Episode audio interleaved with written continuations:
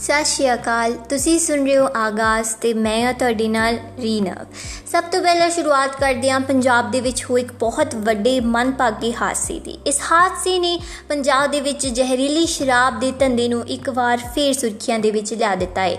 ਦੱਸਦੀ ਹੈ ਕਿ ਪੰਜਾਬ ਦੇ ਵਿੱਚ ਬਹੁਤ ਜ਼ਿਆਦਾ ਮਹਿੰਗੀ ਸ਼ਰਾਬ ਵਿਕਣ ਦੇ ਕਰਕੇ ਲੋਕ ਅਕਸਰ ਅਵੈਧ ਸ਼ਰਾਬ ਦੇ ਵੱਲ ਮੂੰਹ ਕਰਦੇ ਹਨ ਅਤੇ ਕੋਈ ਪਹਿਲੀ ਵਾਰ ਨਹੀਂ ਹੈ ਕਿ ਪੰਜਾਬ ਦੇ ਵਿੱਚ ਅਵੈਧ ਸ਼ਰਾਬ ਪੀਣ ਕਰਕੇ ਲੋਕਾਂ ਦੀ ਮੌਤ ਹੋਈ ਹੋਵੇ। ਪਰੰਤੂ ਇਸ ਵਾਰ ਇਹ ਮਾਮਲਾ ਬਹੁਤ ਜ਼ਿਆਦਾ ਤੂਲ ਫੜਦਾ ਜਾ ਰਿਹਾ ਹੈ। ਦੱਸਦੀ ਹੈ ਕਿ ਹੁਣ ਤੱਕ 112 ਵਿਅਕਤੀਆਂ ਦੀ ਅਵੈਧ ਸ਼ਰਾਬ ਜਾਂ ਫਿਰ ਜ਼ਹਿਰੀਲੀ ਸ਼ਰਾਬ ਪੀਣ ਦੇ ਕਰਕੇ ਮੌਤ ਹੋ ਚੁੱਕੀ ਹੈ। ਉਧਰ ਅਧਿਕਾਰੀਆਂ ਦਾ ਕਹਿਣਾ ਹੈ ਕਿ ਜ਼ਹਿਰੀਲੀ ਸ਼ਰਾਬ ਬਣਾਉਣ ਦੇ ਲਈ ਨਕਲੀ ਸਪਿਰਿਟ ਦੀ ਵਰਤੋਂ ਕੀਤੀ ਗਈ ਸੀ ਅਤੇ ਇਹ ਨਕਲੀ ਸਪਿਰਿਟ ਉਹਨਾਂ ਨੂੰ ਡਿਸਟਿਲਰੀਆਂ ਤੋਂ ਪ੍ਰਾਪਤ ਹੋਈ ਸੀ। ਪਰ ਸਵਾਲ ਇੱਥੇ ਇਹ ਉੱਠਦਾ ਹੈ ਕਿ ਪੰਜਾਬ ਦਾ ਐਕਸਾਈਜ਼ ਡਿਪਾਰਟਮੈਂਟ ਇੱਥੇ ਕੀ ਕਰ ਰਿਹਾ ਸੀ? ਕਿਉਂ ਨਹੀਂ ਪੰਜਾਬ ਸਰਕਾਰ ਆਪਣੇ ਸਭ ਤੋਂ ਜ਼ਿਆਦਾ ਪੈਸਾ ਕਮਾਉਣ ਵਾਲੇ ਸ਼ਰਾਬ ਦੇ ਧੰਦੇ ਦੀ ਜਾਣਕਾਰੀ ਸਾਡੇ ਨਾਲ ਸਾਂਝਾ ਕਰਦੀ? ਉਹ ਕਿਉਂ ਨਹੀਂ ਦੱਸਦੀ ਕਿ ਪੰਜਾਬ ਦੇ ਵਿੱਚ ਵੀ ਸ਼ਰਾਬ ਇਨੀ ਮਹਿੰਗੀ ਕਿਉਂ ਹੈ? ਇਹ ਕਿੱਥੇ ਬਣਦੀ ਹੈ? ਕਿਸ ਤਰੀਕੇ ਦੇ ਨਾਲ ਇਸ ਦੀ ਪੂਰੇ ਪੰਜਾਬ ਦੇ ਵਿੱਚ ਵੰਡ ਕੀਤੀ ਜਾਂਦੀ ਹੈ? ਕਿਉਂ ਇੰਨਾ ਜ਼ਿਆਦਾ ਮੁਸ਼ਕਿਲ ਹੈ ਇੰਨਾ ਅਵੈਧ ਸ਼ਰਾਬ ਵੇਚਣ ਵਾਲਿਆਂ ਨੂੰ ਕਾਬੂ ਕਰਨਾ? ਹੁਣ ਈਡੀ ਦੇ ਵੱਲੋਂ ਇਸ ਮਾਮਲੇ ਵਿੱਚ ਜਾਂਚ ਦੀ ਗੱਲ ਆਖੀ ਜਾ ਰਹੀ ਹੈ। ਦੱਸਦੀ ਹੈ ਕਿ ਈਡੀ ਵੱਲੋਂ ਤਾਂ ਇਸ ਵਪਾਰ ਦੀ ਸਾਲਾਨਾ ਕਮਾਈ ਦਾ ਅੰਦਾਜ਼ਾ ਲਾਉਣਾ ਤੱਕ ਮੁਸ਼ਕਿਲ ਦੱਸਿਆ ਜਾ ਰਿਹਾ ਹੈ। ਦੱਸ ਦਿੱਤਾ ਜਾਵੇ ਕਿ ਇਹ 1000 ਕਰੋੜ ਰੁਪਏ ਪ੍ਰਤੀ ਸਾਲ ਕਮਾਉਣ ਵਾਲਾ ਧੰਦਾ ਹੈ ਤੇ ਅਸੀਂ ਸਿਰਫ ਅਵੈਧ ਸ਼ਰਾਬ ਦੇ ਧੰਦੇ ਦੀ ਗੱਲ ਕਰ ਰਹੇ ਹਾਂ। ਦੱਸਦੀ ਕਿ ਮ੍ਰਿਤਕਾਂ ਦੇ ਪਰਿਵਾਰਾਂ ਨੂੰ ਹੁਣ ਆਪਦੇ, ਆਪਣੇ ਸਕੇ ਸਬੰਧੀਆਂ ਦੇ ਪੋਸਟਮਾਰਟਮ ਕਰਾਉਣ ਦੇ ਲਈ ਵੀ ਬਹੁਤ ਲੰਬੀਆਂ, ਲੰਬਾ ਲੰਬਾ, ਲੰਮਾ ਇੰਤਜ਼ਾਰ ਕਰਨਾ ਪੈ ਰਿਹਾ ਹੈ ਤੇ ਉਹਨਾਂ ਦੇ ਦੁੱਖ ਦੇ ਵਿੱਚ ਵਾਧਾ ਕਰ ਰਹੇ ਲੋਕ ਬਹੁਤ ਜ਼ਿਆਦਾ ਗੁੱਸੇ ਵਿੱਚ ਹਨ।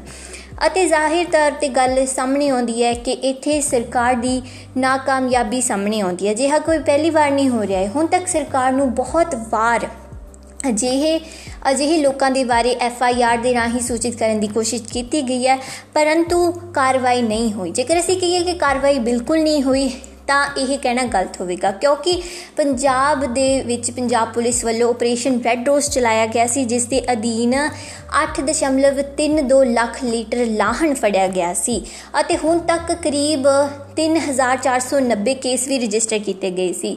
ਪਰ ਇਸ ਦੇ ਵਿੱਚ ਵੀ ਵੱਡੇ ਮਗਰ ਮੱਛ ਕਿਤੇ ਨਾ ਕਿਤੇ ਬਚ ਗਏ ਅਤੇ ਜਿਸ ਦੇ ਕਰਕੇ ਹੀ ਇੱਕ ਇਹ ਬਹੁਤ ਵੱਡਾ ਮਨਪਾਗਾ ਹਾਦਸਾ ਪੰਜਾਬ ਦੇ ਵਿੱਚ ਹੋਇਆ ਹੈ ਪੰਜਾਬ ਦੇ ਵਿੱਚ ਸਿਰਫ ਇਹੀ ਮਨਪਾਗਾ ਹਾਸਾ ਨਹੀਂ ਹੈ ਪੰਜਾਬ ਬਹੁਤ ਜ਼ਿਆਦਾ ਵੱਡੀ ਮੁਸੀਬਤਾਂ ਦੇ ਦੌਰ ਦੇ ਵਿੱਚੋਂ ਲੰਘ ਰਿਹਾ ਹੈ। ਦੱਸਦੀ ਹੈ ਕਿ ਪੰਜਾਬ ਦੇ ਵਿੱਚ ਲੁਧਿਆਣਾ ਇਸ ਸਮੇਂ ਹੌਟਸਪੌਟ ਬਣਿਆ ਹੋਇਆ ਹੈ। ਲੁਧਿਆਣਾ ਦੇ ਵਿੱਚ ਹਾਲਾਤ ਇਹ ਹਨ ਕਿ ਜੇਕਰ ਤੁਸੀਂ ਲੁਧਿਆਣਾ ਵਿੱਚ ਬਿਮਾਰ ਹੋ ਜਾਂਦੇ ਹੋ ਤਾਂ ਤੁਹਾਨੂੰ ਬੈੱਡ ਤੱਕ ਨਸੀਬ ਨਹੀਂ ਹੋਵੇਗਾ। ਲੁਧਿਆਣਾ ਦੇ ਵਿੱਚ ਹੁਣ ਤੱਕ ਕਈ ਅਜਿਹੇ ਮਾਮਲੇ ਸਾਹਮਣੇ ਆਏ ਹਨ ਜਿੱਥੇ ਲੋਕਾਂ ਨੂੰ ਹਸਪੀਟਲ ਦੇ ਵਿੱਚ ਬੈੱਡ ਹੀ ਮੁਹੱਈਆ ਨਹੀਂ ਹੋਏ। ਇਹੀ ਹਾਲਾਤ ਉਹ ਹਾਲਾਤ ਨੇ ਜਿਨ੍ਹਾਂ ਬਾਰੇ ਸਾਨੂੰ ਪਹਿਲੀ ਘੜੀ ਤੋਂ ਲੋਕ ਜਾਂ ਫਿਰ ਅਸੀਂ ਕਹਿ ਦਈਏ ਡਾਕਟਰ ਸਾਨੂੰ ਪਹਿਲੀ ਘੜੀ ਤੋਂ ਇਸ ਦੇ ਬਾਰੇ ਚੁਕੰਨਾ ਕਰ ਰਹੇ ਸੀ। ਅਤੇ ਹੁਣ ਉਹੀ ਹੋ ਰਿਹਾ ਹੈ। ਲੋਕਾਂ ਨੂੰ ਬੈੱਡ ਨਹੀਂ ਮਿਲ ਰਹੇ। ਲੋਕ ਬਿਨਾ ਕਿਸ, ਜਿਹੜੇ ਲੋਕ ਬਚ ਸਕਦੇ ਨੇ, ਉਹ ਵੀ ਨਹੀਂ ਬਚ ਰਹੇ ਕਿਉਂਕਿ ਸਾਡੀ ਹਸਪੀਟਲ ਦੀ ਕੈਪੈਸਿਟੀ ਨਹੀਂ ਹੈ ਕਿ ਉਹ ਇੰਨੇ ਜ਼ਿਆਦਾ ਲੋਕਾਂ ਨੂੰ ਸਾਂਭ ਸਕਣ। ਉਧਰ ਹੁਣ ਅਸੀਂ ਇਹ ਦੱਸੀ ਕਿ ਪੰਜਾਬ ਦੇ ਵਿੱਚ ਅਜੇ ਇੰਨੀ ਜ਼ਿਆਦਾ ਮਰੀਜ਼ ਨਹੀਂ ਹੋਏ, ਸਿਰਫ 18000 ਮਰੀਜ਼ ਹੋਏ ਨੇ ਤੇ ਪਰ ਪੰਜਾਬ ਦੇ ਵਿੱਚ ਹੁਣੀ ਤੋਂ ਲੋਕਾਂ ਨੂੰ ਬੈੱਡ ਦੀ ਕਮੀ ਆਉਣੀ ਸ਼ੁਰੂ ਹੋ ਗਈ ਹੈ।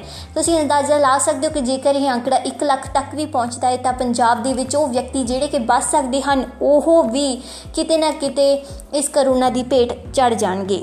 ਉਧਰ ਦੇਸ਼ ਦੇ ਵਿੱਚ ਜਿਹੜੀ ਮ੍ਰਿਤਿੂ ਦਰ ਹੈ, ਉਹਦੇ ਵਿੱਚ ਸੁਧਾਰ ਜ਼ਰੂਰ ਹੋਇਆ ਹੈ। ਦੱਸਦੀ ਹੈ ਕਿ ਭਾਰਤ ਦੀ ਮ੍ਰਿਤਿੂ ਦਰ ਹੁਣ 2.13% ਹੋ ਗਈ ਹੈ ਅਤੇ ਭਾਰਤ ਦੇ ਸਿਹਤ ਮੰਤਰਾਲੇ ਦਾ ਇਹ ਕਹਿਣਾ ਹੈ ਕਿ ਇਹ ਪੂਰੀ ਦੁਨੀਆ ਵਿੱਚ ਸਭ ਤੋਂ ਘੱਟ ਮ੍ਰਿਤਿੂ ਦਰ ਹੈ। ਦੱਸਦੀ ਹੈ ਕਿ ਹੁਣ ਤੱਕ ਭਾਰਤ ਵਿੱਚ 11 ਲੱਖ ਤੋਂ ਜ਼ਿਆਦਾ ਲੋਕ ਕਰੋਨਾ ਨੂੰ ਮਾਤ ਦੇ ਚੁੱਕੇ ਨੇ ਅਤੇ ਭਾਰਤ ਵਿੱਚ ਹੁਣ ਤੱਕ ਰਜਿਸਟਰ ਹੋਏ ਕੇਸਾਂ ਦੀ ਗਿਣਤੀ 18 ਲੱਖ ਤੋਂ ਪਾਰ ਪਹੁੰਚ ਗਈ ਹੈ। ਪਰ ਉਰੇ ਦੇਖਣ ਦੀ ਗੱਲ ਇਹ ਹੈ ਕਿ ਭਾਰਤ ਦੇ ਵਿੱਚ ਮੌਤਾਂ ਦੀ ਗਿਣਤੀ ਦੇ ਵਿੱਚ ਪਿਛਲੇ ਸਮੇਂ ਦੇ ਦੌਰਾਨ ਇੱਕ ਖਾਸਾ ਵਾਧਾ ਹੋਇਆ ਹੈ ਹੁਣ ਵੀ ਦੱਸਦੀ ਹੈ ਕਿ ਭਾਰਤ ਦੇ ਵਿੱਚ ਪਿਛਲੇ 24 ਘੰਟੇ ਦੇ ਦੌਰਾਨ 796 ਤੋਂ ਜ਼ਿਆਦਾ ਲੋਕਾਂ ਦੀ ਮੌਤ ਹੋ ਚੁੱਕੀ ਹੈ। ਹੁਣ ਅਸੀਂ ਗੱਲ ਕਰਾਂਗੇ ਪੰਜਾਬ ਦੇ ਵਿੱਚ ਸੁਸਾਈਡਸ ਦੀ। ਦੱਸਦੀ ਹੈ ਕਿ ਕਰੋਨਾ ਨੇ ਸਿਰਫ ਸਾਡੀ ਜ਼ਿੰਦਗੀ, ਸਾਡੇ ਰੋਜ਼ਗਾਰ ਨੂੰ ਪ੍ਰਭਾਵਿਤ ਨਹੀਂ ਕੀਤਾ। ਉੱਥੇ ਉੱਥੇ ਇਹ ਗੱਲ ਵੀ ਸਾਹਮਣੇ ਆ ਰਹੀ ਹੈ ਕਿ ਪਿਛਲੇ ਸਮੇਂ ਦੇ ਦੌਰਾਨ ਸੁਸਾਈਡ ਜਾਂ ਫਿਰ ਆਤਮ ਹੱਤਿਆ ਕਰਨ ਵਾਲੇ ਲੋਕਾਂ ਦੀ ਗਿਣਤੀ ਦੇ ਵਿੱਚ ਵੀ ਖਾਸਾ ਵਾਧਾ ਹੋਇਆ ਹੈ। ਕੱਲੇ ਲੁਧਿਆਣਾ ਜ਼ਿਲ੍ਹੇ ਦੀ ਜੇ ਅਸੀਂ ਗੱਲ ਕਰੀਏ ਤਾਂ ਲੋਕਡਾਊਨ ਤੋਂ ਪਹਿਲਾਂ, ਜਿੱਥੇ ਪਹਿਲੇ 3 ਮਹੀਨਿਆਂ ਦੇ ਵਿੱਚ ਸਿਰਫ 60 ਲੋਕਾਂ ਨੇ ਆਤਮ ਹੱਤਿਆ ਕਰੀ ਸੀ, ਉੱਥੇ ਲੋਕਡਾਊਨ ਦੇ 3 ਮਹੀਨਿਆਂ ਦੇ ਦੌਰਾਨ ਇਹ ਗਿਣਤੀ ਲਗਭਗ ਦੁੱਗਣੀ, ਯਾਨੀ ਕਿ 112 ਹੋ ਗਈ।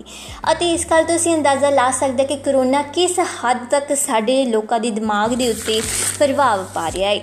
ਉਧਰ ਪੰਜਾਬ ਦੀ ਐਡਵੋਕੇਟ ਜਨਰਲ ਰਮੀਜ਼ਾ ਹਕੀਮ ਦੇ ਵੱਲੋਂ ਵੀ ਅਸਤੀਫੇ ਦੀ ਪੇਸ਼ਕਸ਼ ਕੀਤੀ ਗਈ ਹੈ, ਜਿਸ ਨੂੰ ਕਿ ਕੈਪਟਨ ਅਮਰਿੰਦਰ ਸਿੰਘ ਨੇ ਠੁਕਰਾ ਦਿੱਤਾ ਹੈ। ਦੱਸਦੀ ਕਿ ਰਮੀਜ਼ਾ ਹਕੀਮ ਭਾਰਤ ਪੰਜਾਬ ਨੂੰ ਕਈ ਬਹੁਤ ਵੱਡੇ ਕੇਸਾਂ ਦੇ ਵਿੱਚ ਸੁਪਰੀਮ ਕੋਰਟ ਤੇ ਹਾਈ ਕੋਰਟ ਦੇ ਵਿੱਚ ਰਿਪਰੈਜ਼ੈਂਟ ਕਰਦੇ ਨੇ। ਉਧਰ ਦੱਸਦੀ ਹੈ ਕਿ ਭਾਰਤ ਤੇ ਚੀਨ ਦੇ ਵਿੱਚ ਜਿਹੜਾ ਵਿਵਾਦ ਹੈ ਲਾਈਨ ਆਫ ਐਕਚੁਅਲ ਕੰਟਰੋਲ ਯਾਨੀ ਕਿ ਐਲਏਸੀ ਨੂੰ ਲੈ ਕੇ, ਉਹ ਹਲੇ ਵੀ ਰੁਕਣ ਦਾ ਨਾਂ ਨਹੀਂ ਲੈ ਰਿਹਾ। ਅਤੇ ਸੈਨਿਕਾਂ ਦੇ ਵੱਲੋਂ ਉੱਥੇ ਖਾਸ ਸਮਗਰੀ ਅਤੇ ਠੰਡ ਤੋਂ ਬਚਣ ਲਈ ਟੈਂਟਾਂ ਆਦਿ ਦਾ ਪ੍ਰਬੰਧ ਕੀਤਾ ਜਾ ਰਿਹਾ ਹੈ। ਦੱਸਦੀ ਹੈ ਕਿ ਐਤਵਾਰ ਨੂੰ ਚੀਨ ਅਤੇ ਭਾਰਤ ਦੇ ਵਿੱਚ ਪੰਜਵੀਂ ਲੈਫਟੀਨੈਂਟ ਜਨਰਲ ਦੇ ਪੱਧਰ ਉੱਤੇ ਮੀਟਿੰਗ ਹੋਈ ਤੇ ਪੰਜਵੀਂ ਮੀਟਿੰਗ ਹੈ। ਇਸ ਤੋਂ ਪਹਿਲਾਂ ਜੋ ਫੈਸਲੇ ਲਏ ਗਏ ਸੀ ਕਿ ਦੋਵੇਂ ਸੈਨਾਵਾਂ ਹੌਲੀ-ਹੌਲੀ ਕਰਕੇ ਪਿੱਛੇ ਹਟਣਗੀਆਂ ਉਸ ਦੇ ਉੱਤੇ ਚੀਨ ਹੁਣ ਕੰਮ ਕਰਨਾ ਨਹੀਂ ਚਾਹੁੰਦਾ। ਅਤੇ ਚੀਨ ਦੇ ਨਾਲ ਗੱਲਬਾਤ ਰਾਹੀਂ ਗੱਲ ਸੁਲਝਣ ਦੀ ਆਸ ਵੀ ਬਹੁਤ ਥੋੜੀ ਹੈ। ਇਸ ਗੱਲ ਦਾ ਅਸੀਂ ਅੰਦਾਜ਼ਾ ਇਸ ਗੱਲ ਤੋਂ ਲਾ ਸਕਦੇ ਹਾਂ ਕਿਉਂਕਿ ਸਾਡੇ ਜਿਹੜੇ ਰੱਖਿਆ ਮੰਤਰੀ ਨੇ ਯਾਨੀ ਕਿ ਰਾਜਨਾਥ ਸਿੰਘ, ਉਹਨਾਂ ਵੱਲੋਂ ਇੰਡੀਅਨ 에ਅਰ ਫੋਰਸ ਨੂੰ ਕਿਸੇ ਵੀ ਹਾਲਾਤ ਦੇ ਲਈ ਤਿਆਰ ਰਹਿਣ ਦੀ ਗੱਲ ਆਖੀ ਗਈ ਹੈ। ਅਤੇ ਇਹ ਜਿਹੜਾ ਨਹੀਂ ਲੱਗ ਰਿਹਾ ਕਿ ਆਉਣ ਵਾਲੇ ਸਮੇਂ ਦੇ ਵਿੱਚ ਭਾਰਤ, ਚੀਨ ਦਾ ਇਹ ਵਿਵਾਦ ਕਿਸੇ ਵੀ ਪਾਸੇ ਤੋਂ ਸੁਲਝਦਾ ਨਜ਼ਰ ਆਉਂਦਾ ਹੈ ਹੁਣ ਅਸੀਂ ਗੱਲ ਕਰਾਂਗੇ ਭਾਰਤ ਦੀ ਨਵੀਂ ਸਿੱਖਿਆ ਨੀਤੀ ਦੇ ਬਾਰੇ। ਭਾਰਤ ਦੀ ਨਵੀਂ ਸਿੱਖਿਆ ਨੀਤੀ ਜਿਸ ਨੂੰ ਕਿ ਬਿਨਾ ਪਾਰਲੀਮੈਂਟ ਦੇ ਵਿੱਚ ਕਿਸੇ ਵੀ ਤਰੀਕੇ ਦੀ رائے ਲਈ ਦੇਸ਼ ਦੀ ਸਰਕਾਰ ਜਾਂ ਫਿਰ ਦੇਸ਼ ਦੀ ਯੂਨੀਅਨ ਕੈਬਨਿਟ ਵੱਲੋਂ ਲਾਗੂ ਕਰਨ ਦੀ ਗੱਲ ਆਖੀ ਜਾ ਰਹੀ ਹੈ, ਉਸ ਦੇ ਉੱਤੇ ਹੁਣ ਵਿਵਾਦ ਗਹਿਰਾ ਗਿਆ ਹੈ। ਕਿਉਂਕਿ ਇਸ ਨੀਤੀ ਦੇ ਅਧੀਨ ਇੱਕ ਬਹੁਤ ਵੱਡਾ ਕੰਮ ਇਹ ਹੈ ਕਿ ਪੰਜਵੀਂ ਤੱਕ ਤੁਹਾਨੂੰ ਤੁਹਾਡੀ ਮਾਤ ਭਾਸ਼ਾ ਵਿੱਚ ਪੜ੍ਹਾਈ ਕਰਵਾਈ ਜਾਵੇਗੀ ਅਤੇ ਛੇਵੀਂ ਤੋਂ ਬਾਅਦ ਤੁਸੀਂ ਤਿੰਨ ਭਾਸ਼ਾਵਾਂ ਪੜ੍ਹੋਗੇ, ਜਿਨ੍ਹਾਂ ਵਿੱਚ ਦੋ ਭਾਰਤੀ ਹੋਣੀਆਂ ਜ਼ਰੂਰੀ ਹਨ। ਜਦਕਿ ਦੱਖਣੀ ਸੂਬਿਆਂ ਦਾ ਇਹ ਮੰਨਿਆ, ਮੰਨਣਾ ਹੈ ਕਿ ਇਸ ਦੇ ਨਾਲ ਪੂਰੇ ਭਾਰਤ ਦੇ ਵਿੱਚ ਹਿੰਦੀ ਜਾਂ ਸੰਸਕ੍ਰਿਤ ਲਾਗੂ ਕਰਨ ਦੀ ਤਿਆਰੀ ਹੋ ਰਹੀ ਹੈ। ਇਸ ਦੇ ਉੱਤੇ ਕੇਂਦਰੀ ਸਿੱਖਿਆ ਮੰਤਰੀ ਰਮੇਸ਼ ਪੋਖਰੀਵਾਲ ਦਾ ਬਿਆਨ ਆਇਆ। ਉਹਨਾਂ ਨੇ ਕਿਹਾ ਹੈ ਕਿ ਇਹ ਬਿਲਕੁਲ ਹੀ ਝੂਠੀ ਜਾਣਕਾਰੀ ਹੈ ਤੇ ਸਰਕਾਰ ਵੱਲੋਂ ਹਿੰਦੀ ਤੇ ਸੰਸਕ੍ਰਿਤ ਨੂੰ ਕਿਸੇ ਵੀ ਤਰੀਕੇ ਦੇ ਨਾਲ ਲਾਗੂ ਕਰਾਉਣ ਦੀ ਗੱਲ ਉਰੇ ਬਿਲਕੁਲ ਝੂਠ ਹੈ।